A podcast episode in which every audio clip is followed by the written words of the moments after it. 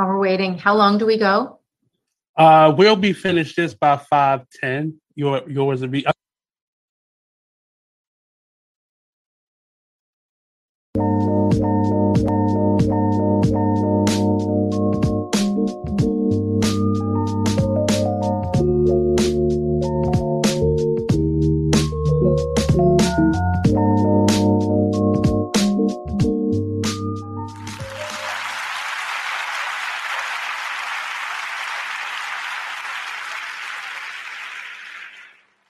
Hello, hello, hello, and welcome to the, the Artist Exchange Radio Show here live only on BeExposedRadio.com. I'm Nate, your host, and we're live as we are every Friday at five. Uh, I am uh, I'm having a really interesting day. The wind kind of threw me through a storm. Everything has been disconnecting and reconnecting and uh, pausing and processing.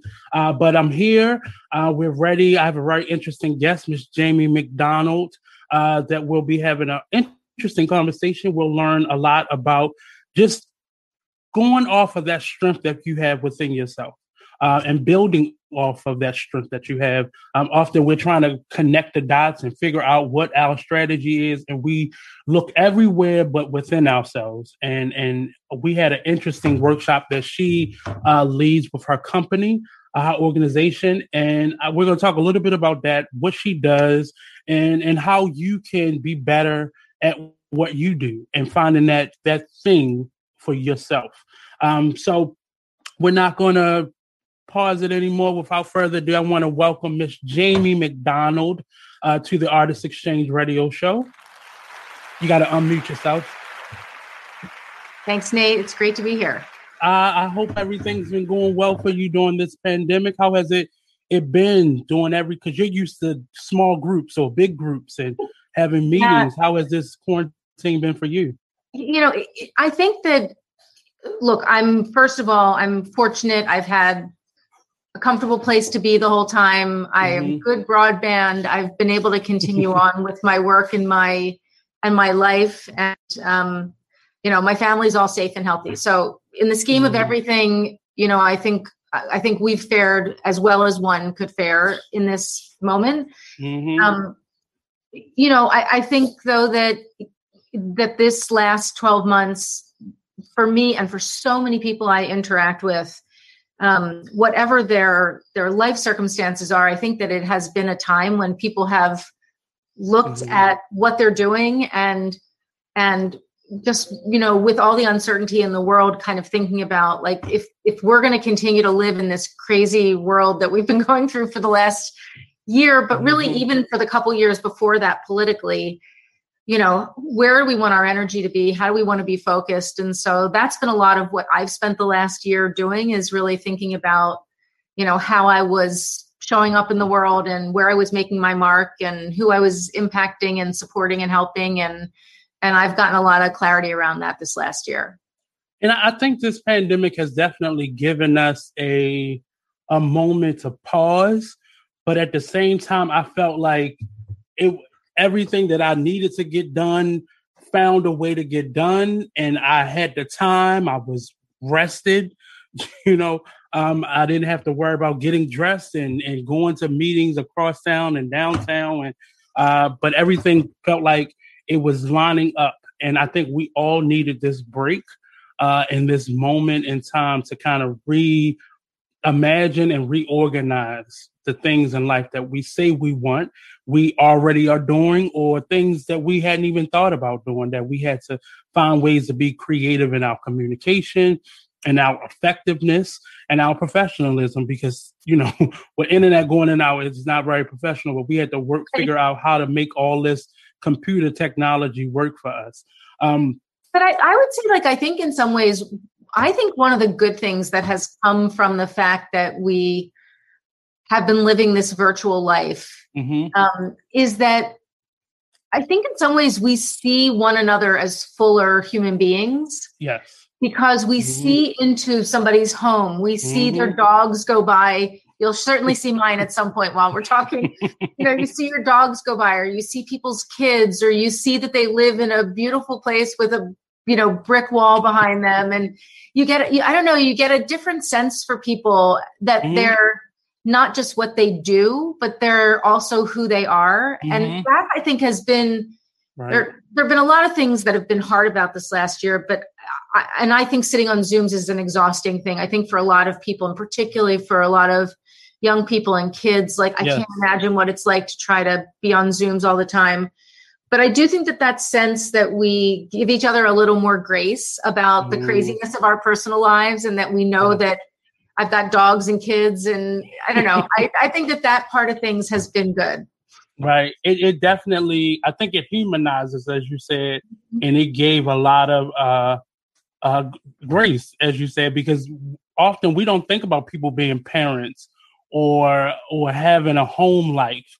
Normally when you're we're working we're trying to get done what we need to get done. And i've working with children uh, virtually for a year since last march has really humbled me in terms of my patience mm-hmm. uh, me being better at communicating me being more creative and not just teaching from experience or from a book. I've, i had to learn how to all literally all that was to the side and i had to get on their level for once yeah yeah. uh, and not just teaching and not just being an artist but really connecting with people because this this is a barrier but we've been able to see so much more as you said we got to see the humanity in people. Um i first met you at a workshop at impact hub. You have an organization. Can you tell us a little bit about your overall organization? And then we'll get into the the sure. individual parts of it yeah so um so i'm actually doing something that's slightly different right now but but mm-hmm. for for the last seven years i've been um, working with entrepreneurs and um, change makers and creative people um, mm-hmm. to under under the umbrella of an of an organization called the courageous mm-hmm. and and my my goal was to um, both share a set of experiences that I've had in in my own life and that I've learned from working alongside other movement builders. Mm-hmm. Um, but I think that really the the thing I always found the most compelling about the work I did in in the workshops like the one that you attended is um, you know I I found just the thing that you were saying at the very beginning that um, that often I was able to help people unlock that thing in themselves mm-hmm. that they didn't even realize was their superpower, right? Right.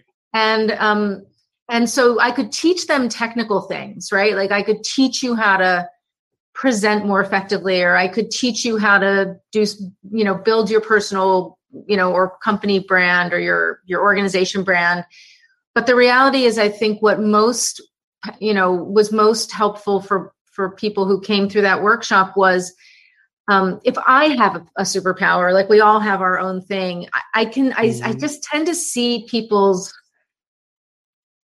like that thing about them that is uniquely amazing and can mm. like help them see it for themselves like i can kind of hold up a mirror to them and say like don't you see this amazing thing that you have i know mm. you're mm-hmm. i know you're like trying to do this this work thing or you're trying to do this creative thing but your genius and your beauty is in this thing that's inside you and it's just you're just pushing it out this way but there are a whole lot of ways that you can do that and mm. and that i think has been i think that's been one of the bits of magic in those workshops i think that the other part is that I've always been focused on the curation of the people who were there side by side.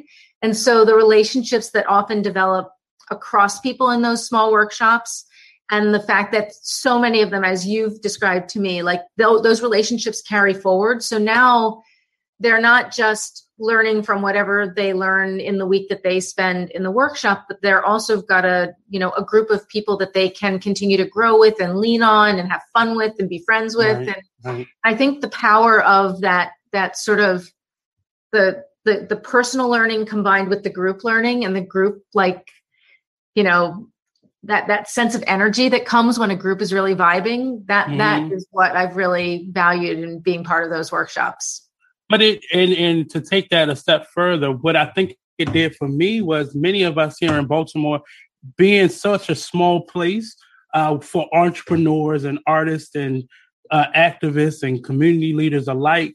Uh, we when we see each other now, even the ones that I haven't kept in contact, I know you, right, and, and exactly. we're able to. Yeah.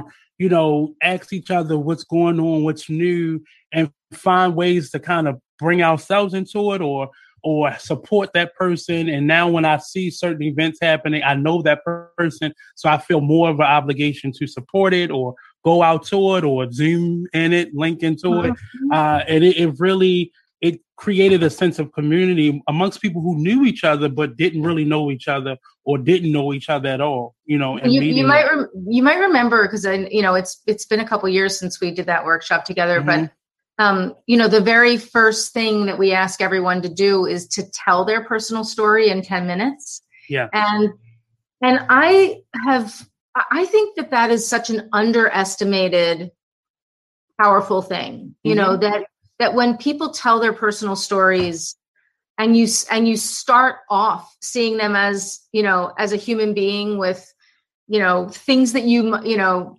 because I think we all see each other and, because of how we look or because of whatever the mm-hmm. setting is where we meet each other we we we form a little story in our own mind of the person we're seeing mm. and so often if we actually learn that person's story they're like we are usually so far off right like you mm. just don't really know uh, you certainly don't know anything beyond the surface right, right and so right. i think when you start off telling your personal stories it makes the whole rest of the workshop or whatever that experience is that you go through together like you you have those points of connection that mm-hmm. that just start the the collaboration and the sharing and the openness going that makes the whole experience richer and i just i don't know i, I i'm always surprised that we in you know often i'm in things i'm sure you are too where people mm-hmm. say okay we want you to do a, a, one minute intro your name your company your this right. or that right mm-hmm. and the truth is that's almost like the worst thing to ask about somebody right is like just like where they work or mm-hmm. right what i think if you're going to do a short intro you should do something like you know your name and the hardest moment of your life or the something yeah. that like draws people in and can help you them see you in more three dimensions and forces you to open up because often right. you know and it was people that even at that workshop that i have known for years but to hear their personal stories i'm, I'm trying to remember the gentleman who owns the barbershop I, yeah, I had gone to that barbershop Troy, before, yeah. right? I, Mr. Troy, I had gone to that barbershop before. I had you know, going to events there, but I never took the time to kind of personally know him or introduce myself and listening to his story and other people's story that I know. I mean, me and Love went to college together. I I I knew her as Love the Poet, the big host of Baltimore poetry scene. Didn't know personal stories about her. And it really allowed me to kind of get into people and ultimately it forced me to open up because I'm the person that I spectate and I listen. I'm a good shoulder, but it forced me to open up and be able to make myself human in front of people. Because I think as when we all go through this entrepreneurship thing, we try to be stronger than what we actually are because it's tough. And you don't want people to look at you and create a bias about you because you need their support, you need their help. Uh, and we we've been shown that weaknesses aren't good but actually if you show that vulnerability it, it actually makes people want to talk to you more you know and people who would normally have conversation for you will open up and have a conversation with you because they see something one that's in common they you see commonalities in people who we didn't think you know we had similarities with.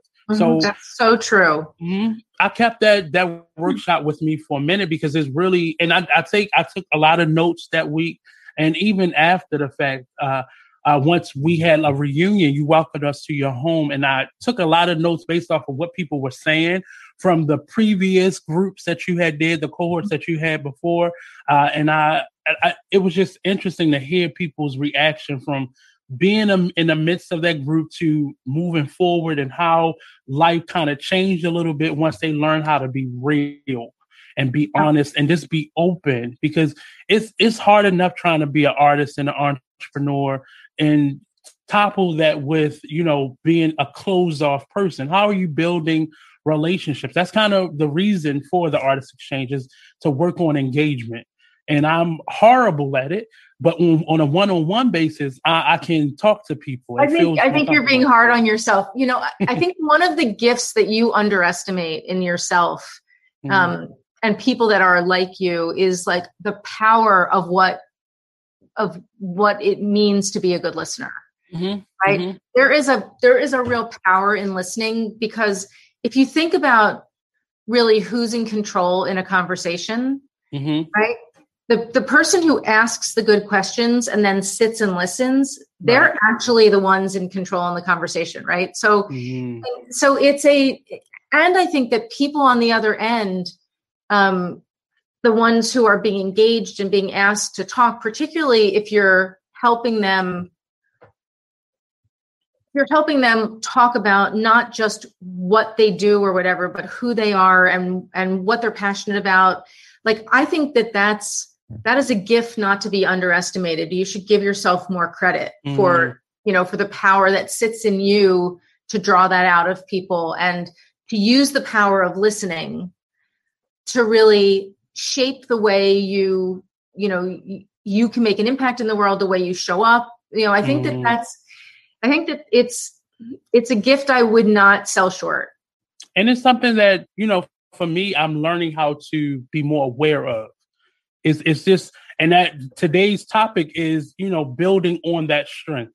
Mm-hmm. And and I've I kind of been looking at and, and one of the reasons I reached out to you is because I started looking back over my journal and I went got to a point where we were at that week of the meeting and I, I had a lot of hesitation because I was thrust into this opportunity with Impact Hub to be around all of these go getters. And mm-hmm. I'm trying to figure out, well, where, you know, I know what my thing is, but I'm I can't put a play on in the middle of this room right now. I can't, you know, teach a class of students right now. What am I left with? Like, what am I, you know, what are the things that I can do to be a part of this conversation? And I, you know, I started looking over my journal and I you know, realized how far I had come once.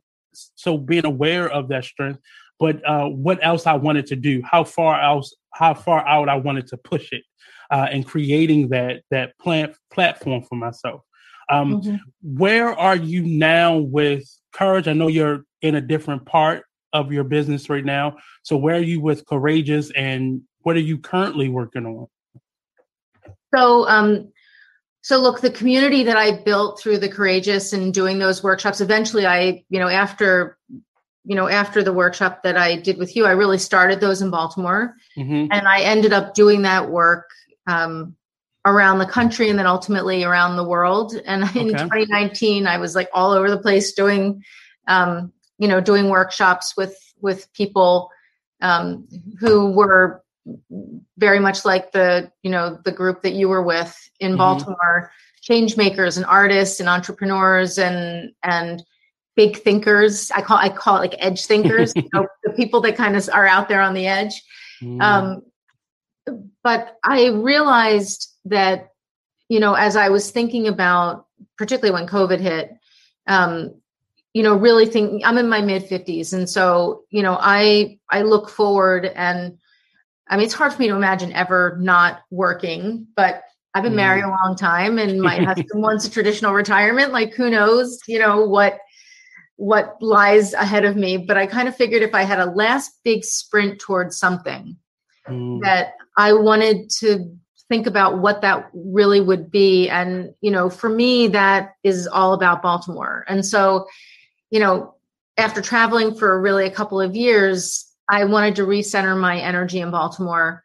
And, um, you know, and the thing that I've come to realize is, um, you know, there's a lot of, there's so many things that, that are beautiful and strong and vibrant and healthy in Baltimore.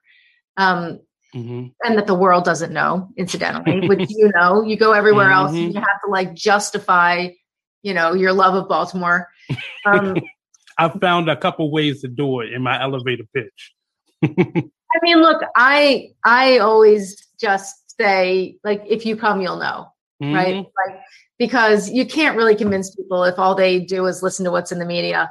Mm-hmm. Um, so, you know, so I realized that what I feel like I can contribute. There are a lot of different places. We there's so many needs and opportunities.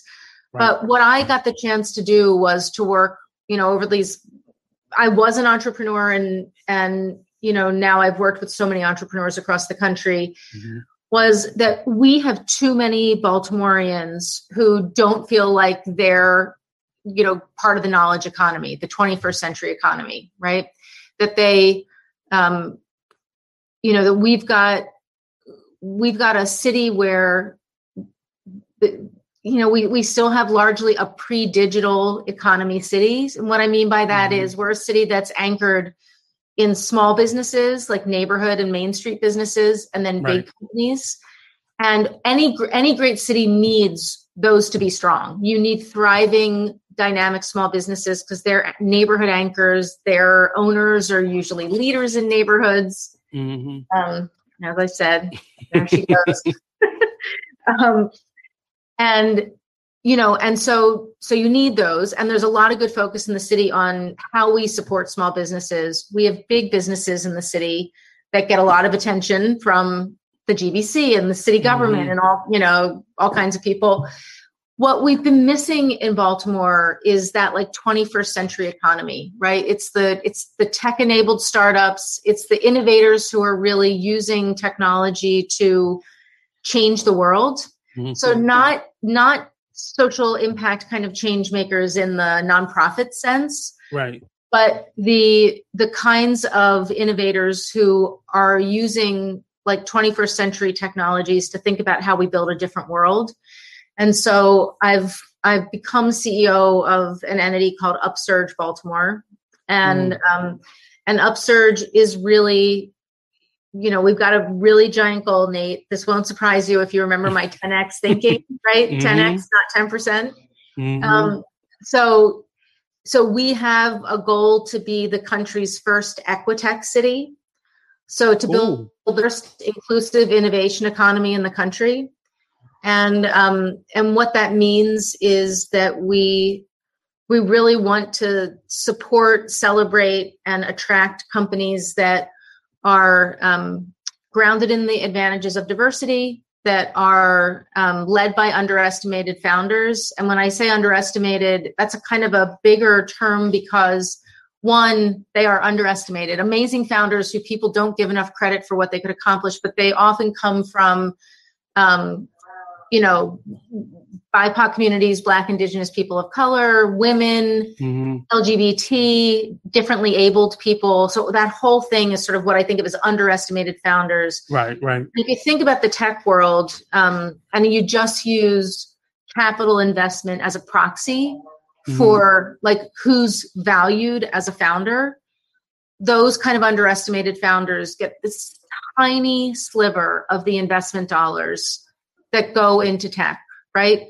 The right. vast majority of tech still goes to, you know, people from pretty traditional, you know, pedigreed backgrounds, generally white men. Like mm-hmm. nothing against like there's there's plenty of good white men out there. So I'm not saying this as like a like but it's not equally distributed. But it is not equal. And we mm-hmm. and and I think that it's um fortunately the world is waking up to this because there are so many exciting companies that um, you know that are increasingly led by people from diverse backgrounds or that are engaging mm-hmm. you know teams and boards and leadership from diverse backgrounds but it's also increasingly um, a quantitative measurable you know thing that you can look at so you know it has now been shown in study after study after study that this is not an obligation this is an opportunity that companies mm. that have diverse teams leadership and perspectives perform better than companies that don't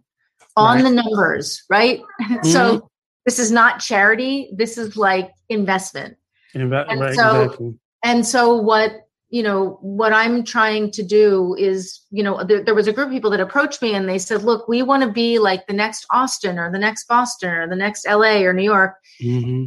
and i was just like look that i get that like those cities there's there's a lot going on there they're fun to visit you know I understand that, but I just said if that's really the goal, I don't think I'm the person for that job. For me, I don't want to be the the head of the next anything. I want to be the head of the first something. Okay. Right. And so, you know, I think we have a chance in Baltimore. You know, we are an intensely brilliant and diverse city. Um, we are a place where, you know, we have such strengths, right? From you know, our 13 universities, two historically black colleges, plus UMBC right around the corner, plus mm-hmm. University of Maryland, Baltimore, plus amazing, you know, science and research and art. And like, there's so much here that, yeah. um, that we have to build on that I just, I think we are so well positioned to be the country's first equitech city. And as I've been talking with people both in Baltimore and around the country about this vision, people just get it. You know, mm. they get it. And so so that's what I'm working on now and it's um it's a 10 year vision. It will not happen overnight. You know, we will not be able to show in a year that we are the hub of equitech in the world. It's going to take some time, but we're you know we're doing the the big work and the big visioning and intense engagement across the city and across the country to get support for this idea and um, that's so what I'm up to.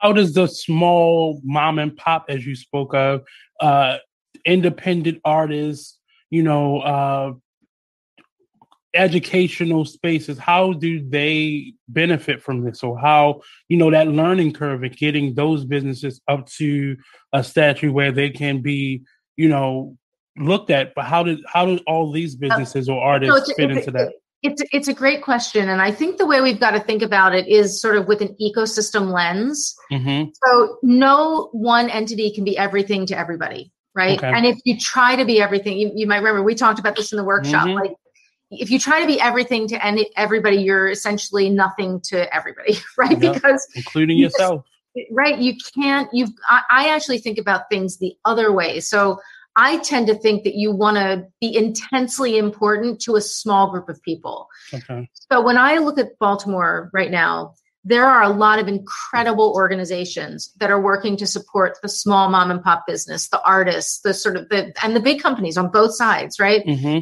So if you think about you know Impact Hub and Innovation Works and all the accelerators and incubators across the city, um, you know there there are a lot of amazing groups that are working with with ma- what I think of as main street entrepreneurs or neighborhood entrepreneurs mm-hmm. and artists. That's not my world right now.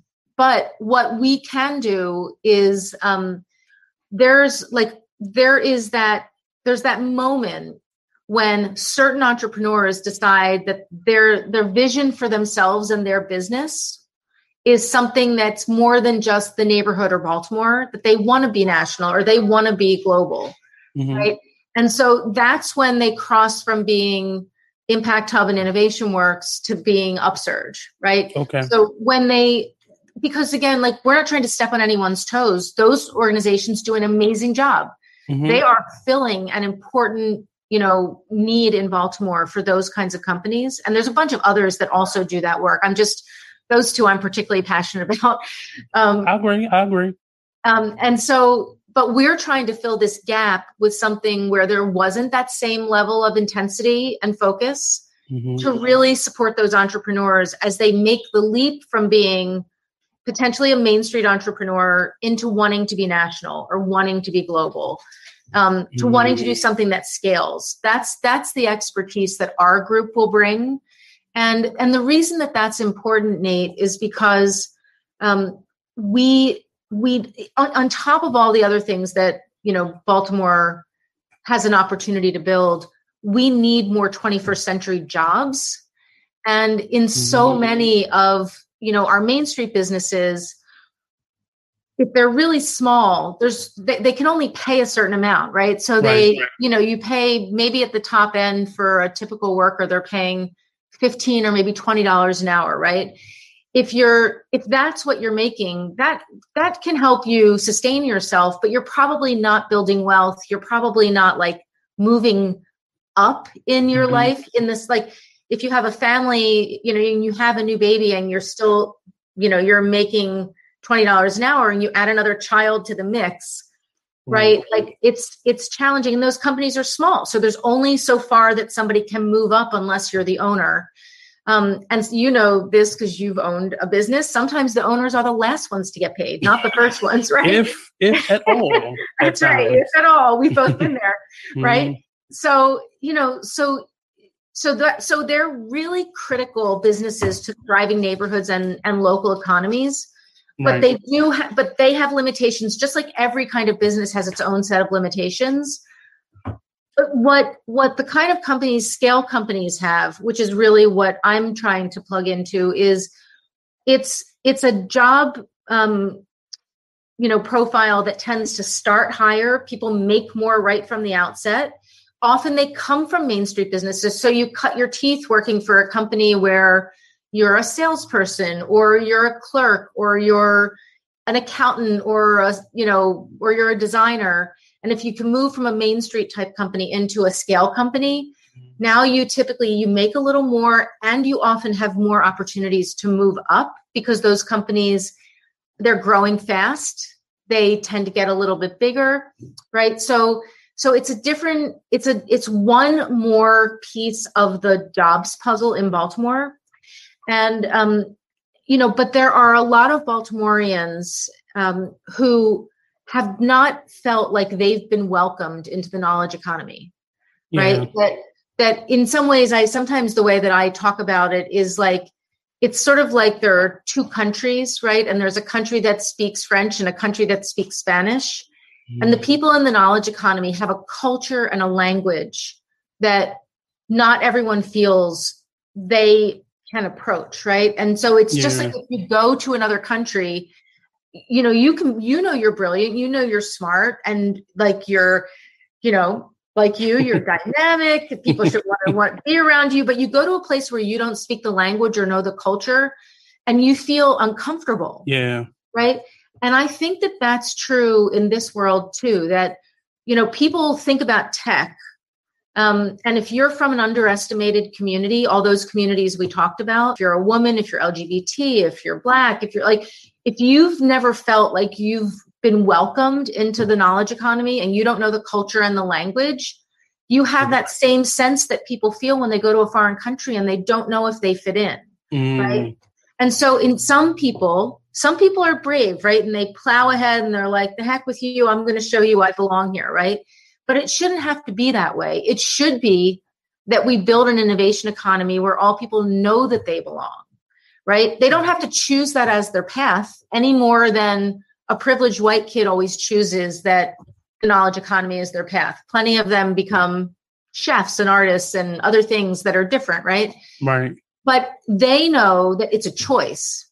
And for a lot of our neighbors, they don't even know that it's a choice.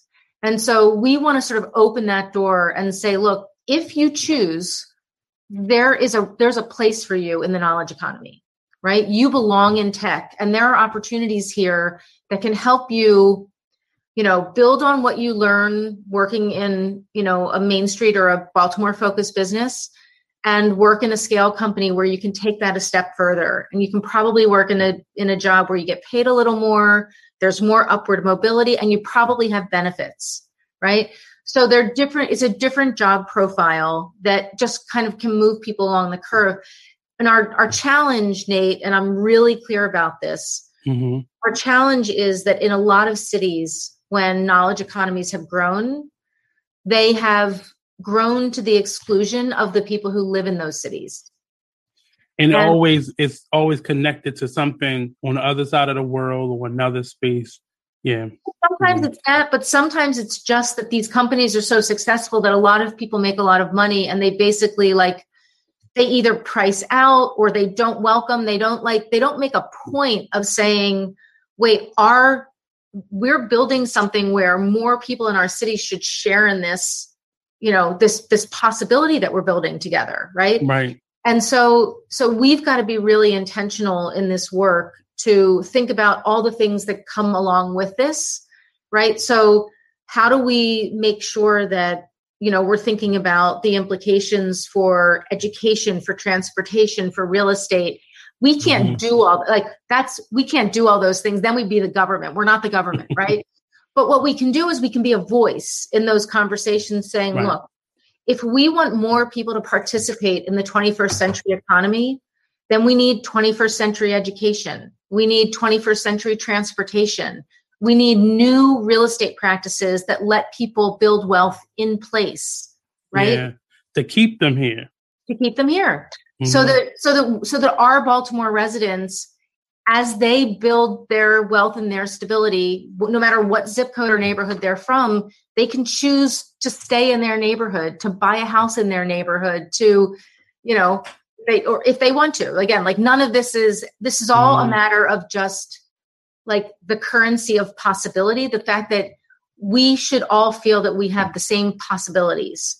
And, and that's that's very important, uh, especially that at home feel because even as an artist, I've I've I'm looking at where I would land, you know, Atlanta or New York for theater, for art and culture, and they're both on the extremes of wealth and affordability. But right. at the same time, you know, I've been, I've had that whole like, do I leave Baltimore? Because if I leave Baltimore, I'm taking me away from Baltimore as well.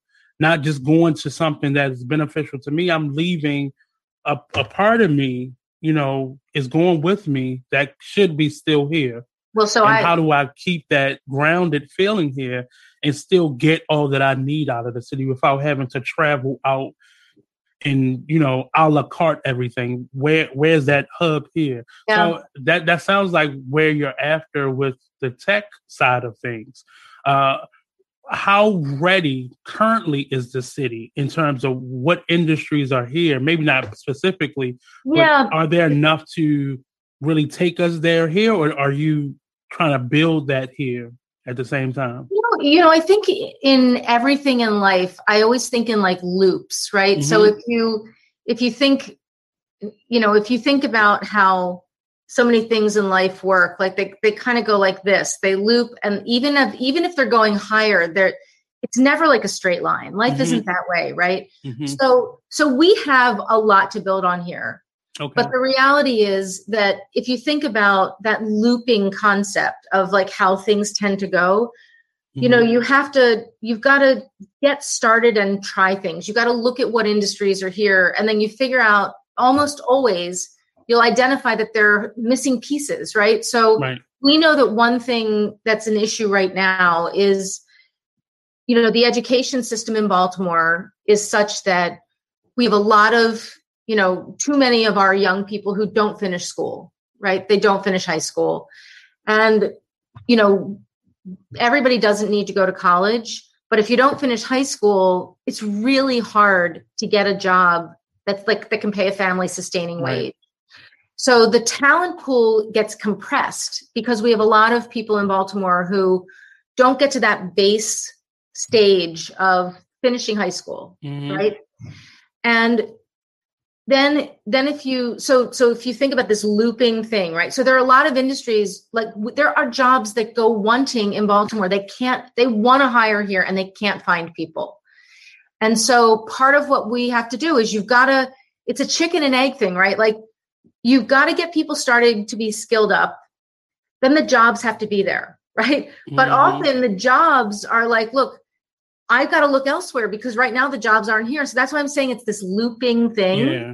Yeah. right they've got to they they've got to it's got to start and then the other thing has to catch up to it and that's when the loop kind of finishes that first revolution right mm. then then you go into the second revolution and now it's like okay we've got more people that are ready for this kind of job now we need like what are the next set of skills that we need so people can move to the next level of job right or the next industry mm-hmm. so so it's that's why i take this long view of it it's a 10 year i look at this as a 10 year project and you know it's because we've got a lot of good things to build on but we've got a lot of places where the need and the the supply you know the supply and the yeah. and they're out of balance mm-hmm. and so we'll we'll fix one loop of supply and demand, and then we'll go to the next one. And I, I think we and I know you way. may not be, you know, in the world of necessarily education, but we have a lot of programs that are starting off students. But my question would be, how do they maintain that interest?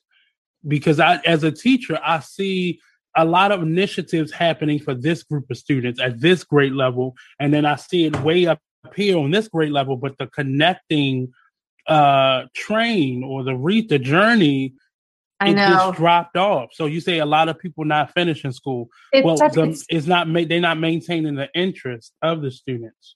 Yeah, it's such a good point. And I had, I don't know if you've ever met a local Black entrepreneur named Phil Croskey. Have you ever Mhm. crossed paths with him? hmm So Phil, you know, he's the CEO of a company called Maryland Energy Advisors. He started off, you know, small and he's got, I don't know, 50 people around the country now and growing really fast. And you know and the the thing that he talked about is you know he said we need um we need things like the entrepreneurship clubs and the robotics clubs and the computer clubs to be as popular as AAU basketball and then to have that kind of structure because if you think about like sports they start with a league for kids when they're 7 years old yeah, and then barely that, able to hold the bat.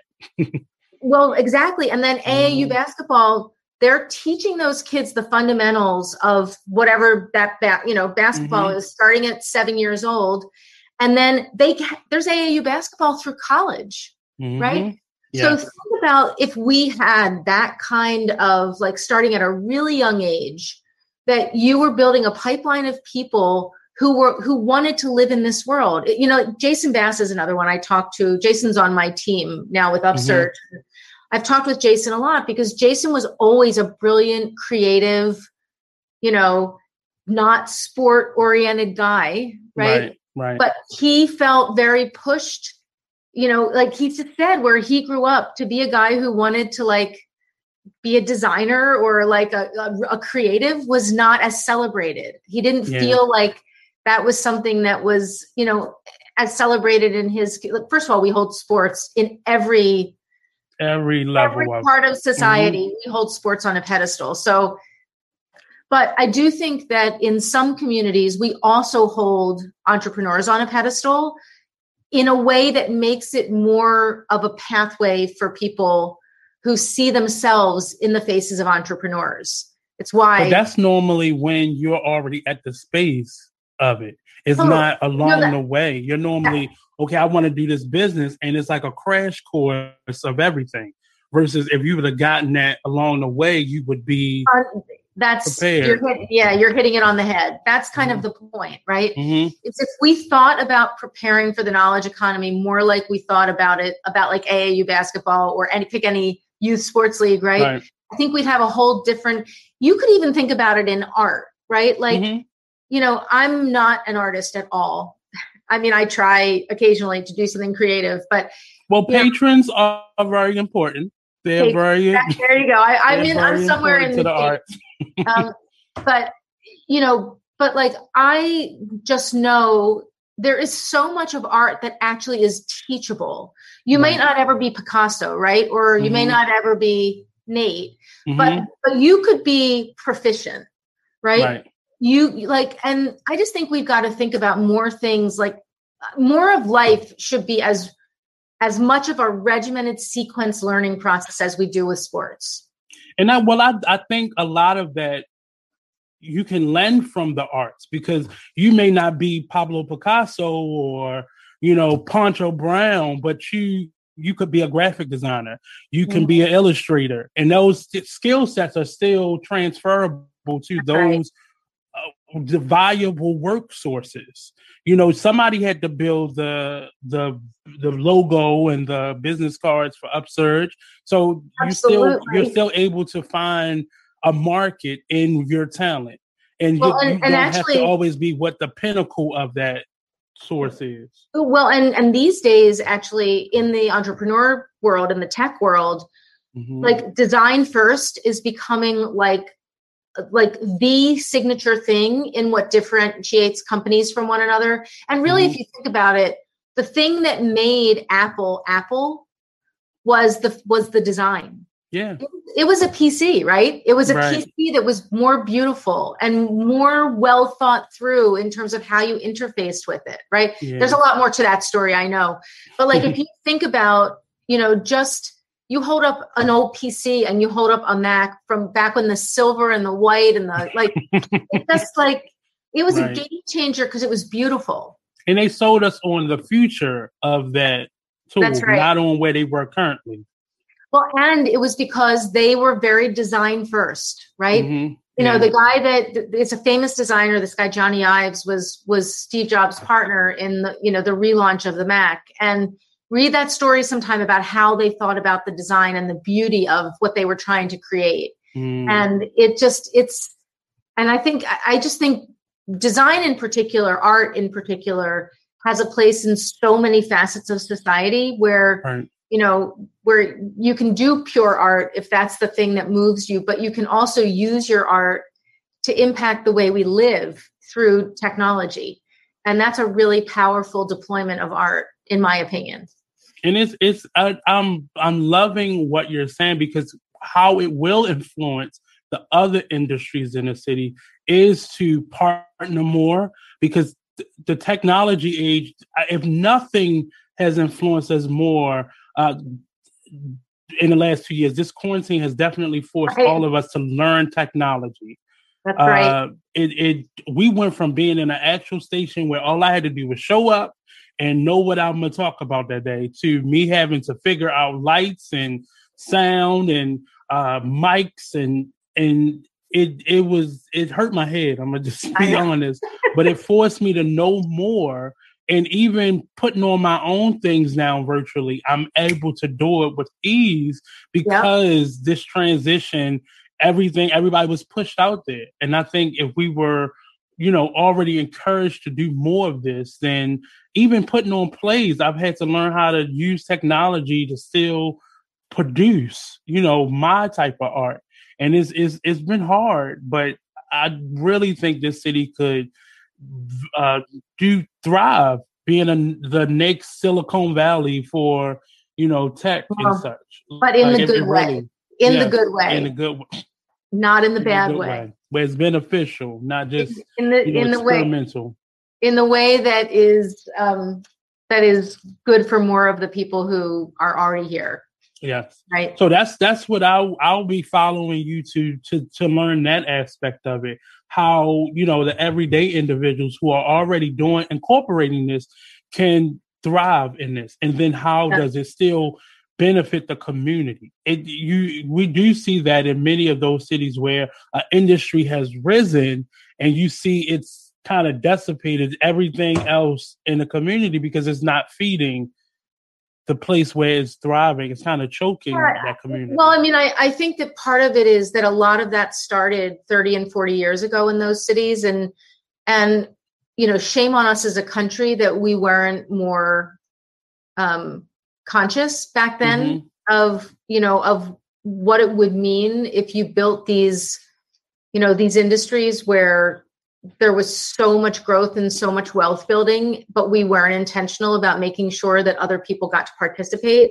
Right. And right. Um, and so you know, I think that in some ways we're sort of lucky that we're putting this focus on it now because I think we can learn from the good parts of what those cities did, and we mm-hmm. can avoid the bad parts. Yeah. Right. And we can draw mm-hmm. on you know also just my natural, know, my team's natural way of of operating you know, is we want lots of voices in the conversation to help make sure we do it the right way and to, you know, to sort of be shaping how this thing grows. So, mm-hmm. um, so look, I'm really, I, I always love talking to you. I hope we can have another conversation when I'm a little further in. I'm only four, I'm not even, not quite four months in yet. So there's going to be a lot more to talk about in a few months. I'm, I'm really excited because if, you know, I, I really have uh, admired you for really getting in there with individuals who are often left to their own, you know, devices or their own creativity and really helping a lot of us to really see the strength within ourselves uh, and beyond just being an artist. So I felt more empowered to be a business owner and a business person uh, after meeting you and just hearing the conversation. And well, and um, I would say the other mm-hmm. way, I would thank you because, you know, I'm, I get as much out of those, you know, those opportunities to be in community mm-hmm. with, you know, with people and you know I, I think i'm the lucky one because i get to see this brilliance across the city that too many people don't like there aren't a lot of people in baltimore that have had the window onto baltimore that i've had mm-hmm. you know like just being able to work with the kind of people that i've gotten to work with from every corner of the city and we are we're just so deep with brilliance mm. we are it and is. so and you guys have shaped me as much as i hope i had a little impact on you so um so let's let's let's keep building together and let let me come back in a couple months when I can tell you some more like concrete well, stuff. I'm, I'm gonna be here and maybe we'll be a little bit more flashier because we're still learning this. Maybe we can sit world. down in person then, right? Yes, please, please, please. I'm double so- vaccinated now, so. almost there, almost there. I'm kind of baby stepping, but I'm I got to get my nerve up, uh, get this balance off. But as we close out uh, the interview with Miss Jamie McDonald, I have a final question. One, I want you to tell people where they can find you at on social media. If they are one of these experts that you're looking for, how can they get in contact or yep. uh, learn more about it? So, um, so you know this, but I mm-hmm. am not a social media person. I I am a person who believes like she dabbles. She dabbles. Well done is better than well said. So I don't do a lot of talking on social media. I just mm-hmm. try to do stuff. Um, but I am like I am on social media. I don't mm-hmm. talk a lot, but but Upsurge is my thing now, okay. and so it's it's upsurgebaltimore.com is the website, and Upsurge Be More is the handle everywhere.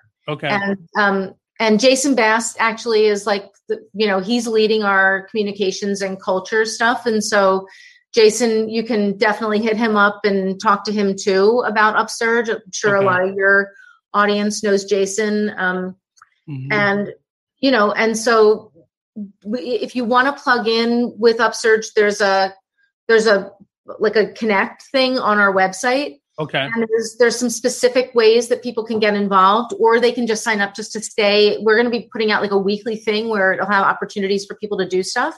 Okay. Um, and opportunities like, and we'll be shouting out stuff that other people are doing. So we want to hear other things that are happening in the community. So that would be a great way to to get plugged in. And I'll put the website on on this post, so it'll be in the description section for people to be great. able to catch it. So my final question to you is: I ask all my guests uh, what advice would you give to your 17 year old self? And what question would you ask to your 100 year old self? Wow, you should have told me this one ahead of time. I like to catch them off guard. Um, God, my 17 year old self, I was such a different kid. Um, and not really to change anything, but you know, no, no, kind of no, ease those bumps yeah. I think the thing I probably would have told my 17 year old self was to like see i think when i was that age i saw a lot of the things that i now realize are my strengths as mm. my weaknesses mm. right because my like intense determination like my focus my like my blinders about mm. things right you know i was i've always kind of been this way and i you know i think when i was younger i saw that my seriousness in a way i think i saw that as a weakness and now i really recognize that my seriousness is a strength right that my mm-hmm. like intensity is a strength so that's probably the thing i would tell my 17 year old self um, and then my 100 year old self what question would i ask I think I would I think I would probably ask myself if I um, if I left my mark mm. on people. Mm. Interesting, and it's a question that is definitely something you can ask periodically, uh, mm-hmm. like the business like the a postcard used to send out to us randomly it it i kind of got this question from doing that exercise and it kind of helps you to see where you are and yeah. it's not anything to pressure but just just see how you are no no it's but, a it's a great question it's a great mm-hmm. question I appreciate you for joining me and taking the I time out today. Anytime I can help or anything I can help you with, definitely reach. Don't hesitate to reach out, and you're always welcome to come back to the Artist Exchange Radio Show. Thank you so much Thank for joining you, us. Really Thank appreciate you so much. Bye bye. Thank you. So for the rest of the show, I'm going to give a little bit of information on how we can um, best be our most professional self. But before I go to all that, we have a oh, we got a couple more minutes left. Uh, tricks that's very per- perceptive. L- Lalit, hi from India. Hey, Lalit from India. We're international, baby. Uh, but I asked Miss Jamie uh, on just uh, well, not just, but I asked her on to uh, this month was full of people who I felt were really uh, forward thinking in their path. And we had a month full of experts that came on. We have one interview that we're rescheduling, um, and that's the gentleman uh, from the magazine that I was featured in, and we're going to have him on in May. And we have some interesting uh, interviews coming up in May. But April was definitely dedicated to individuals who are very forward thinking in their path, like Miss McDonald. Uh, and workshop I did with her in the Courageous program was very uh, informative and really gave me a lot of things that honestly, it wasn't until this pandemic that uh, a lot of that uh, information was really uh, useful because I, I, had to take a lot of stuff off the table and really focus on what I had and what was really important to me and what could get me through this, both financially, mentally, physically, emotionally. And uh, it has really been very helpful to go back and look at some of those notes. So I definitely invited her, and I, I'm glad she rounded out this month of April uh, with her information on it. So if you are into tech, look look up her website. We're gonna put that. I'm gonna share that on our social media as well, so you'll be able to look into that if that's the world that you live in. And I know a lot of tech uh, individuals that run the gamut, so definitely check her out. But on this side, it's a little um, it's not sad, but six. Boy, you crazy? We in this at six thirty. I'll, I'll have all that talking to me. but I uh, I wanted to. You um, asked the question. You asked. but I wanted to. So today's date is April thirtieth. Uh, today is my father's birthday.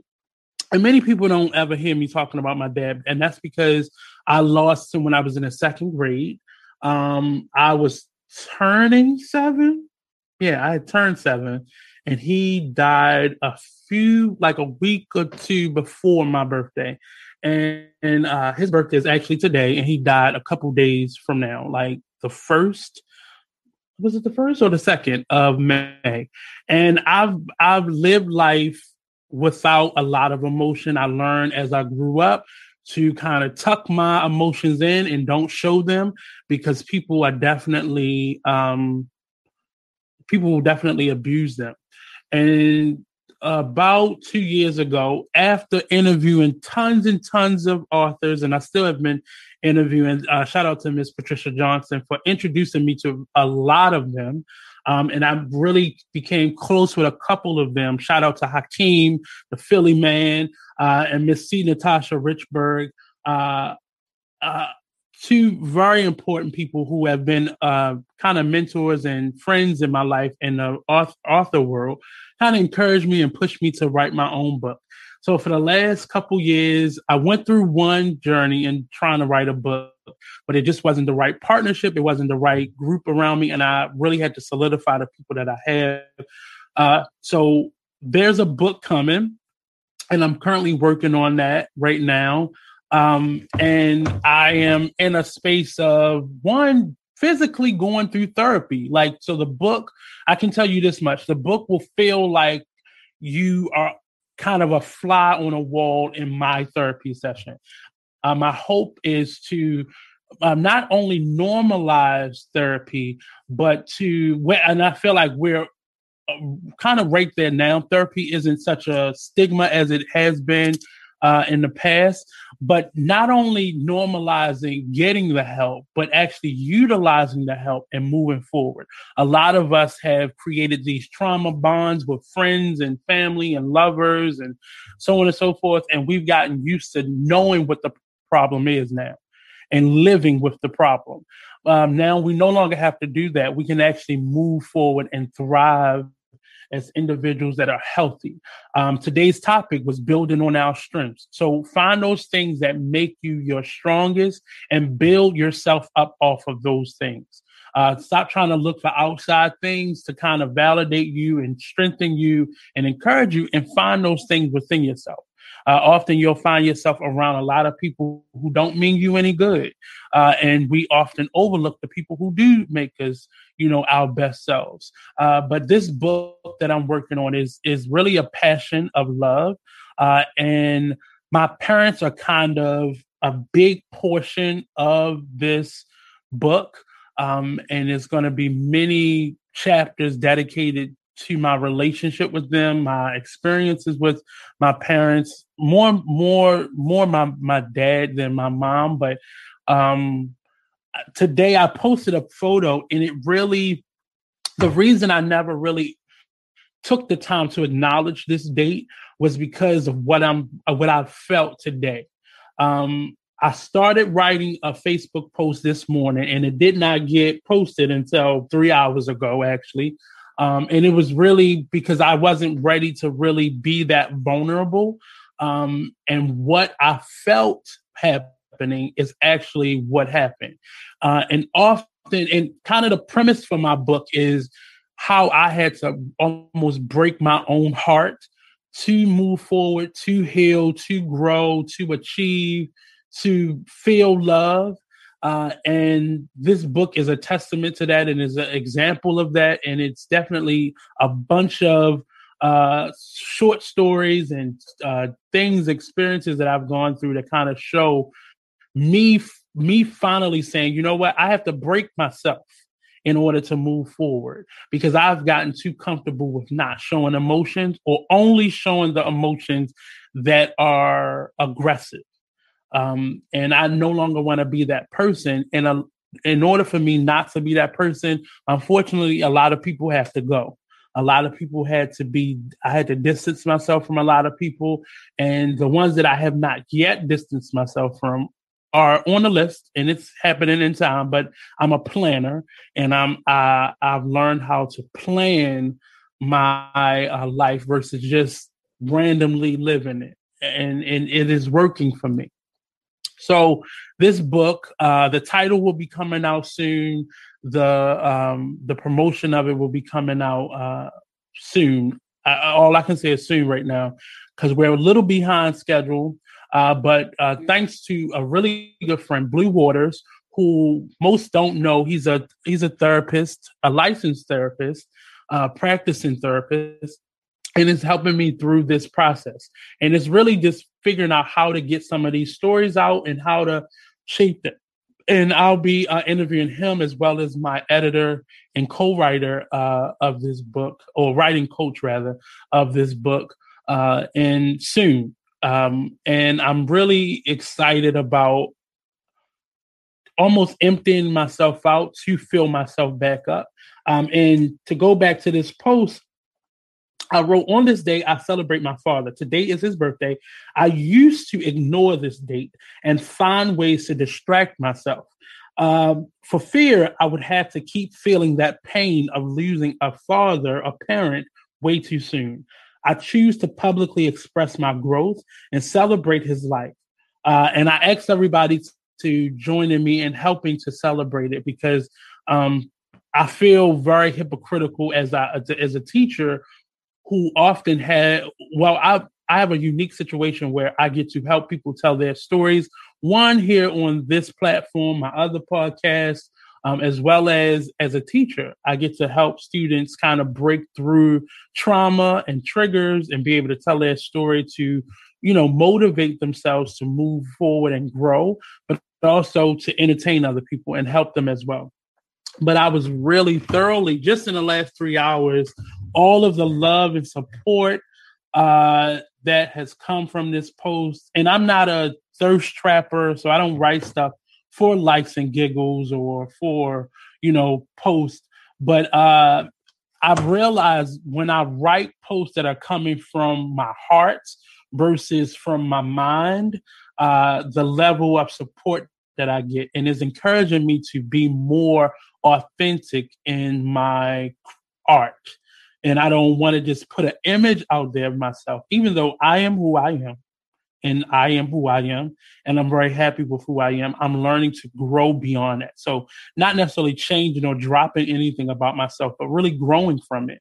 Um, so, I really am, am very much so. I'm very grateful and um, filled with gratitude in the outpour of love and support and um, um, just love and support from all my friends and family on this list. Um, and I'm sure it's going to grow even probably now because I'm just looking at where it was before I started the show. Uh, and just understanding uh, this is not easy for me. I'm not a emotional person. I'm a passionate person, and that can often be uh, confused with uh, emotional. Uh, but I'm really passionate about who I am, the things that I love, the people that I love, and um, it it is difficult being such a driven person with so much passion because you can often be misunderstood and uh, and yeah, mostly mostly misunderstood. Um, but if you are going through something, if you are missing someone, if you are grieving still, you know, because I never really, being so young, it's hard to grieve at the age of six and seven. Is that's something that is not really supported, you know, especially for a young boy. Is this, you know, I don't think anybody thought I felt I could feel anything at such an age uh, like that, and it's been really therapeutic. My aunt, uh, my aunt Val, one of my father's sisters, um, she gave me this book. As you can tell, it's an old uh, picture album. She gave me this old book, and it was filled with photos. I didn't have any photos of my. I think I had one photo, and that's the photo I posted today of of my dad. And it's a book full of just memories and photos um, of him. And this is actually his photo. This is the first photo in the book uh, of my dad. Uh, obviously, I'm chunky like my mom, uh, but I uh, and and me looking through this book and looking through many of the pictures, um, and it's one of the reasons I take pictures. I love taking pictures, and I have to learn how to be in some of those pictures now. So I take a lot of selfies now. Uh, but as I'm looking through a lot of these photos, I'm seeing, you know, things that I could recall. I have a really vivid memory. I'm seeing myself uh, as a kid. So I'm showing some of the photos. Uh, and just seeing myself, I didn't have a lot of pictures. You know, as you move, you lose things. And as my mom moved, we lost a lot of photos. You know, black people steal pictures, you know, so people taking pictures and we losing pictures and moves it really um it was sad because I didn't have a lot of photos of myself as a child, if any, any photos of myself. And it was just very, you know, crazy seeing these photos, a picture with me and my mom. I'm the little baby in the burgundy. Uh just seeing these photos, it really just uh, put a put me in a different space. And a lot of these photos you're gonna see in the book as well. So that was one of the reasons I asked my aunt. My aunt is she she never let people see her photos because black people steal photos. If you didn't know, uh, watch your photo albums around your relatives and your friends too. Um, and I asked her, I told her what I needed it for, and she made this book. She put this book together of all these photos of him and you know, when a black person give you their photo albums, you are, you know, you're the love. I know I'm her favorite, but we ain't gonna tell my cousins that. But uh, all these photos, that's another photo of my dad when he was a teenager, and just seeing seeing these photos. I'm not gonna show you all of them because some of them are embarrassing, but but just seeing these photos, this is my aunt, me and my aunt Val. This is similar to the photo that you saw on my page if you look at my Facebook page. But this was really the first time that I had went over my dad's house as an older child. I was I was probably in pre-K or kindergarten in this photo, and it was really just um just uh like the first memory that I have of my dad, and I, I lost him a few years later, so I didn't really have a lot of life with him. But it, my aunt Val has been a very supportive person in terms of keeping me connected with my father's family. This is a photo taken, I believe, maybe maybe a year or so before he passed away. Um, and anybody who is going through a grief process, you know how hard it is to just pick up your life or just to even address what the issue is, the grief itself. And for me, I never dealt with the grief. You know, I remember being at the funeral and I was passing tissues out to everybody and I didn't know how I should feel. And this book has really given me a um it's giving me a lot of insight on how I should feel. Um, a friend of mine, Miss uh, Nicole Scrogin, she's been a guest on here several times. She now has a podcast uh, based on her losing both of her parents, um, and it's a uh, a grieving website, and it's not a sad stories and stuff like that, but she tells you know what it's like you know what is life like you know grieving specifically over a parent or any loved one really. Um so i'm gonna have her on here to kind of talk about her her podcast a little bit and just share a not a not burgundy not first of all sir i think i know that's blue on is that blue but um this is really it's been very cathartic to me. This really the first year that I felt comfortable even sharing anything about my dad because I rarely I, I talk about my mom more than I ever talk about him. But this photo album is just filled with um just pictures that I've never seen of him before and seeing him in, you know, kind of a different space. If you you used to seeing somebody a certain way, but these photos are letting me see him as a child, as a teenager, and it's filled with just photos of him, and it's giving me a lot of insight on him. I've seen all these types of pictures of my mom, but never of my dad, and it's um, it is. No, I'm not. Oh, that's George. No, first of all, no, George. I'm not going to show you those things they're going to be buried. They're going to stay in this book and never be shown. Uh, but it really is, you know, I think it's befitting as I'm I'm not close to 40 yet. I'm not 40 yet, but I'm getting close to it. Um, as I'm going into that space in my life, I'm learning how to be more vulnerable, which is not an easy thing. Even in today's life, it's not a very easy thing for me. So this process is showing me how to be vulnerable. And thankfully, I have a good friend, Blue, the uh, who is will be back in May. Um, a shout out to the cocktail social team. They've gone through a lot of issues with families and family, and you know this pandemic. Uh, so they'll be back in May uh, with the cocktail social. But uh, thanks to Blue, I've been more able to kind of purge a little bit more and be vulnerable. And as I we all know, especially as Black people, we try to be as strong as possible and walk around with that S chest as much as we can. And it's just not. uh Yes, and we had two of our hosts with COVID. Yes, uh, so it really. um I won't open my bins up there, but. Uh, but yeah, so this has been just a blessing. And I have to one say thank you to my aunt for putting this together um, uh, as an early birthday present to me, and just letting me see stuff that I had forgotten. And you know, pictures have a way. I, I hope we aren't so digitally. I know we was talking about the tech world and moving into the future in the first part of the show, but I hope technology is not taking us away from taking pictures and having hard copies of photos because we can lose our computers and all our pictures go along with it. But a photo album can really stand the test of time. And this is another photo.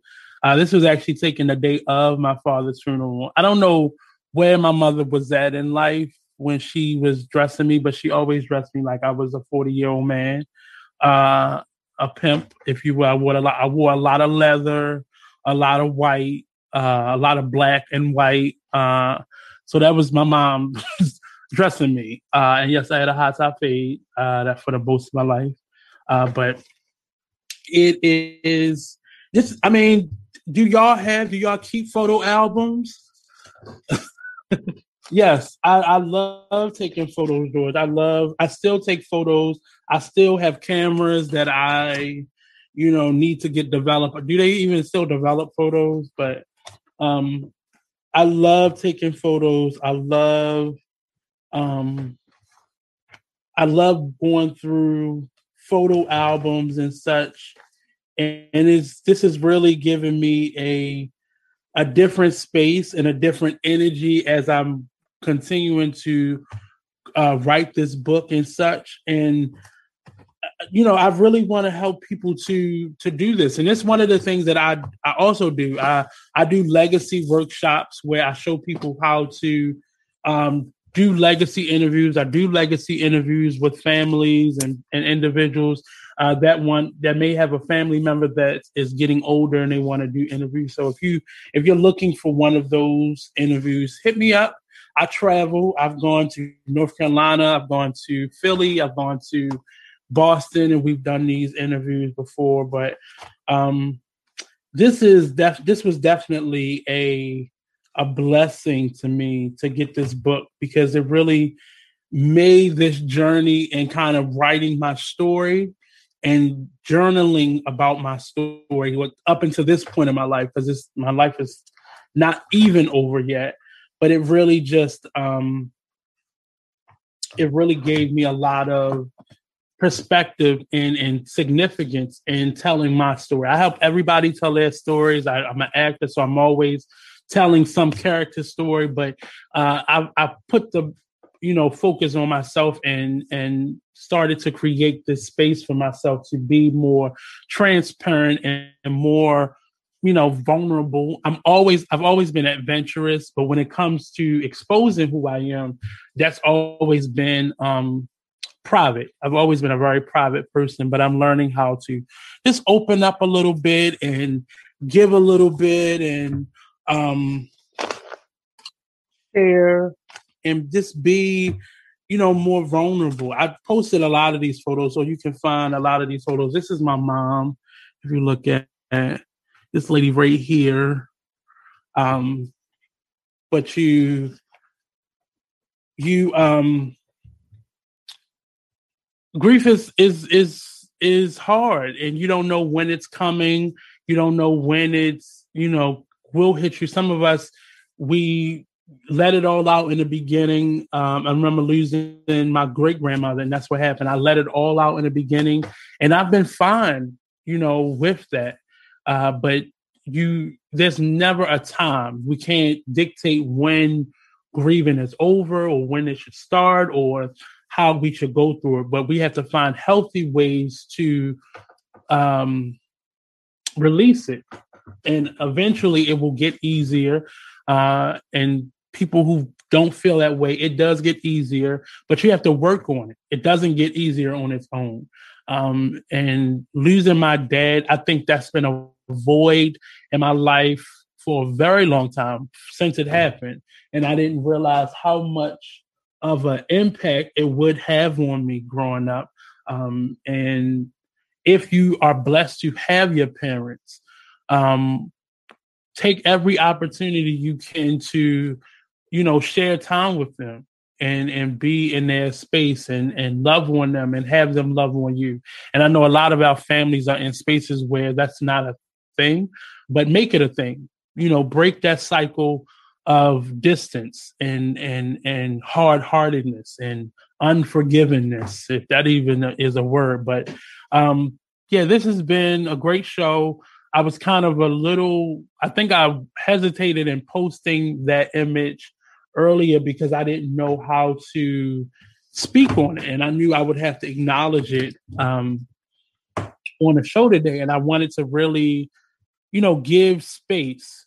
And, and I posted something like this a minute ago, but give space to the inner child, not only of yourself, but of your parents and learning how to forgive it. I, I think I took so long to express my grief over my dad because I've spent a lot of years angry at him for leaving me in a, a space where I needed a dad. I needed that image. I needed that role model.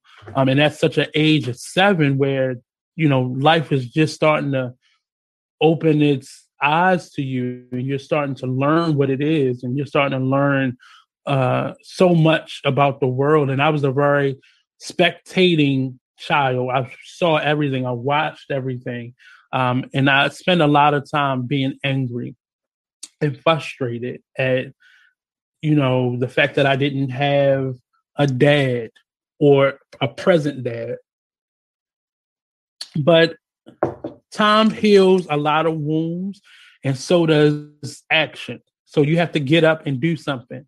And I wanted to really relinquish a lot of the struggle, a lot of the pain and hurt.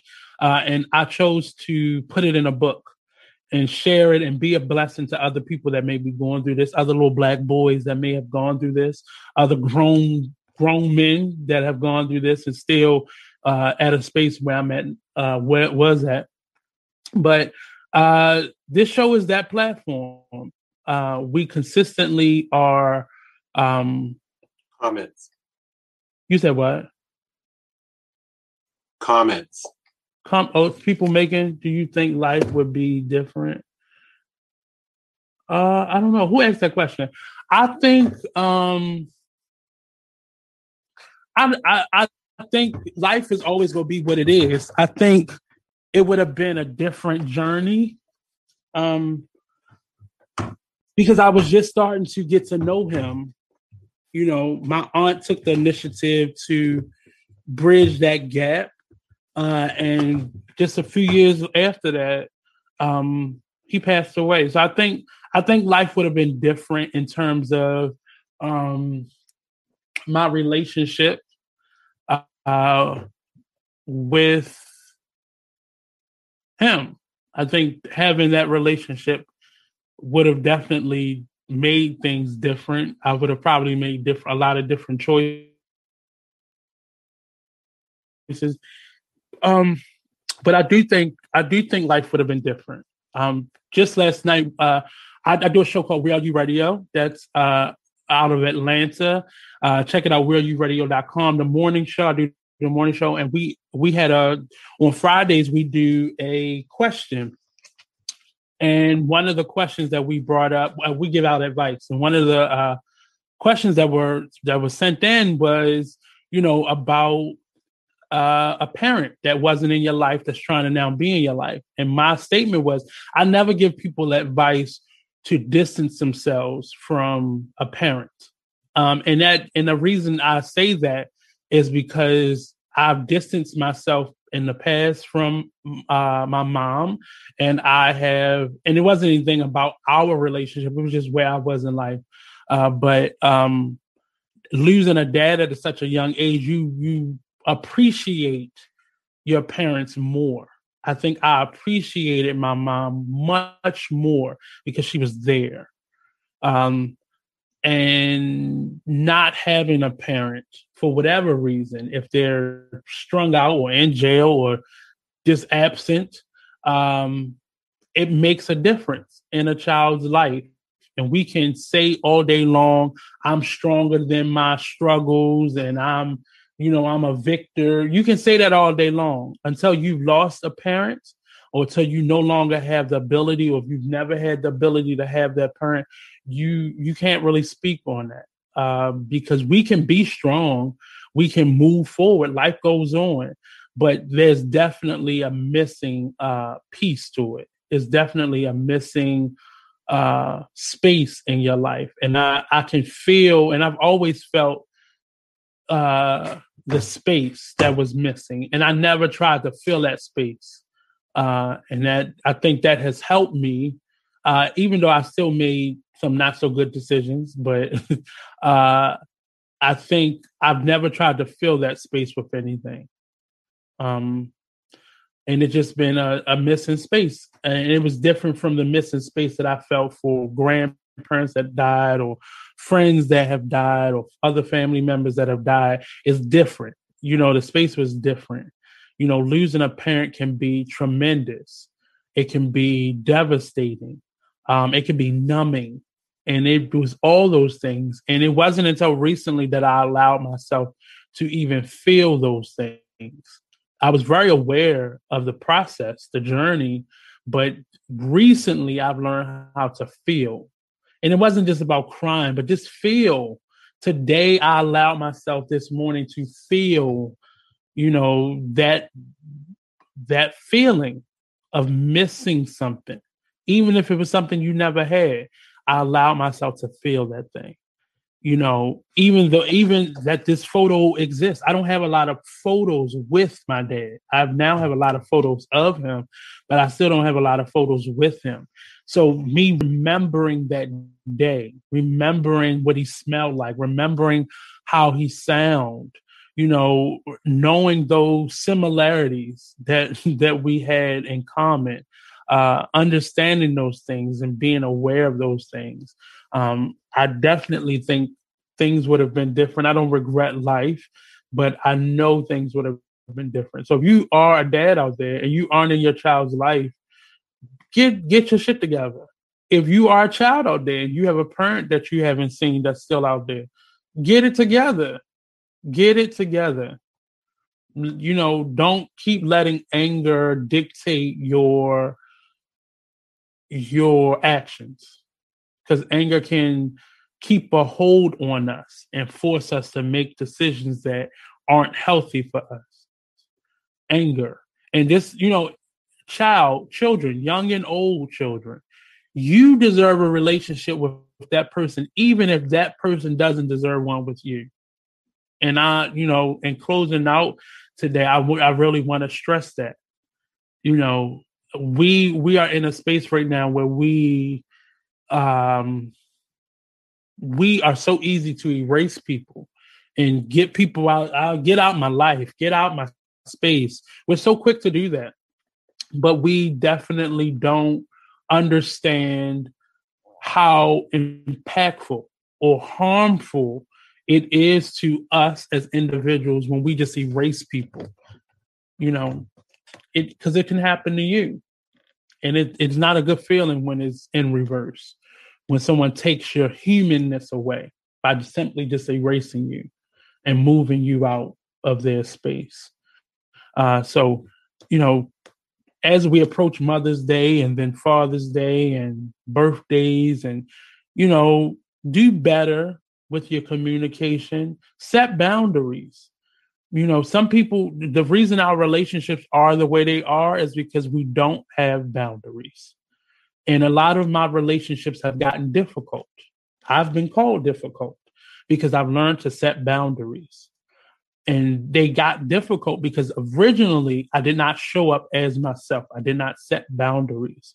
But now that I set boundaries, it's much easier for me to be calmer in my conflicts with individuals, it's much easier for me to communicate exactly how I feel and set that line of demarcation where I'm not going to budge for how I feel. I'm not going to. Uh, I'm not going to live with it. I'm not going to. I'm not going to live in that anymore. Uh, so today has been really uh, interesting day, and in me deciding I wanted a short, sweet message. I didn't want to go in because I want you to read the book, uh, but I wanted to um, just share that with myself. There's a lot of a lot of stuff about me personally that people don't know, and it's really not. A, a lot of it isn't your business. That's why you don't know it. But uh, as me and Jamie were talking, part of me being an artist is sharing, and part of this platform is engagement. And, and if you want people to invest in who you are in terms of your talent, your gifts, your passions in life, you have to be vulnerable. Money is too tight nowadays, even with the people who have the money. It's too tight nowadays for people to just blindly support you. I want to know where my money going. I don't want to, I don't, I'm not invested in somebody who believes in Trump. I'm not spending my money on somebody who who shows hate towards black people or LGBTQ people or children or the elder. I'm not sharing my money with people who do those things. You know, I'm not sharing my time and my energy and my talents with people who do those things. I'm always here whenever you want to grow, but until that day, I uh yeah, my money's all for you. So sharing your story helps people to know who you are it it and me being vulnerable it has caused a lot of uh, tension in my life because people will try to play on that. But just as much tension is was created in that uh, a lot of awareness of who people really are. A lot of um, awareness uh, tension but also a lot of great things have happened once i exposed who I am. And not even for other people, for myself. When you're carrying around 30 years of grief, that is dangerous in the wrong hands, in the wrong space, in the wrong opportunity. I ate something and there's uh, some chips, and I can feel it but growing growing in that space you you have to really to grow in that space you have to really relinquish a lot. And sometimes it's just telling your story. It could be that simple. It could be that simple. And i've i've held on to this this uh relationship with my dad for a long time 30 years. 30 in a couple days it'll be 30 years since he's passed away. And it really feels not so different. you know, but the impact of the time and the grief, the impact really of the grief, uh, I've learned to use it. I've learned to, because as an artist, I've used that pain and I've watched it slowly turn from pain to a joy or a celebration. So today was the first day I've actually celebrated my father's life in the memory of him. Um, and I'm thankful for my aunt Val for one um, putting this album together for me and giving me a gift of remembering uh, that will often dredge up emotion, dredge up feelings, but in you dredging those things up and pulling them up, you you have the opportunity to let them go and release them you know, I, I felt like for the last 30 years, I've been con- tied to uh, a bad memory, a bad feeling, grief. And I've, in one post, I felt like it just lifted off my shoulders. So today I do feel lighter. And I thank you all for, for the people who are watching this, who have watched this, who will be watching this. Nathan Strode, please give me a shout out. Who is Nathan Strode? Hey, Nathan Strode. Here's a shout out. I don't know who that is. Oh, a listener. Hey, Nathan Strode. How uh demanding of you. But hey, how you doing? Send me a message. Let me learn who you are. but um in in all saying all of that, I'm very gracious. I'm very thankful. I'm very uh, at peace. Um, and I'm happy. I have a lot of joy, and I'm choosing that joy over uh, stress and anxiousness and trauma and triggers. And it's all in our choice. It's not that easy to make the choice. I'm not making it seem like it's easy, but it's as simple as having a choice and choosing uh, the things in life that you want. So, this has been another episode of the Artist Exchange. I said it. He said, please. I, I don't know who Nathan Strode is. So I can't, you know, just give you a shout out if I just said your name twice. So that's a shout out. No, I, you, said how demanding of him. And I said, no, he said please. I was saying. Yeah, well, give me a shout out, Nathan Strode. Share, like, and subscribe. Because you sound like one of them YouTubers. Share, like, and subscribe. I gave you a shout out, Nathan Strode. I said it three times. That means it's serious. That's a habit at this point. But this is this has been another edition of the Artist Exchange Radio Show. Look out for us every Friday at 5 p.m. sharp. Now that our station owner is the entrepreneur again. How you doing? I can't. I'm I'm over life. Uh, just shout out to everybody. Shout out. Look out for some great things coming from the Artist Exchange. Uh, Vashta Blue Jewelry. Uh, just look out. Some changes about to happen, and it's gonna be marvelous. Peace out, people.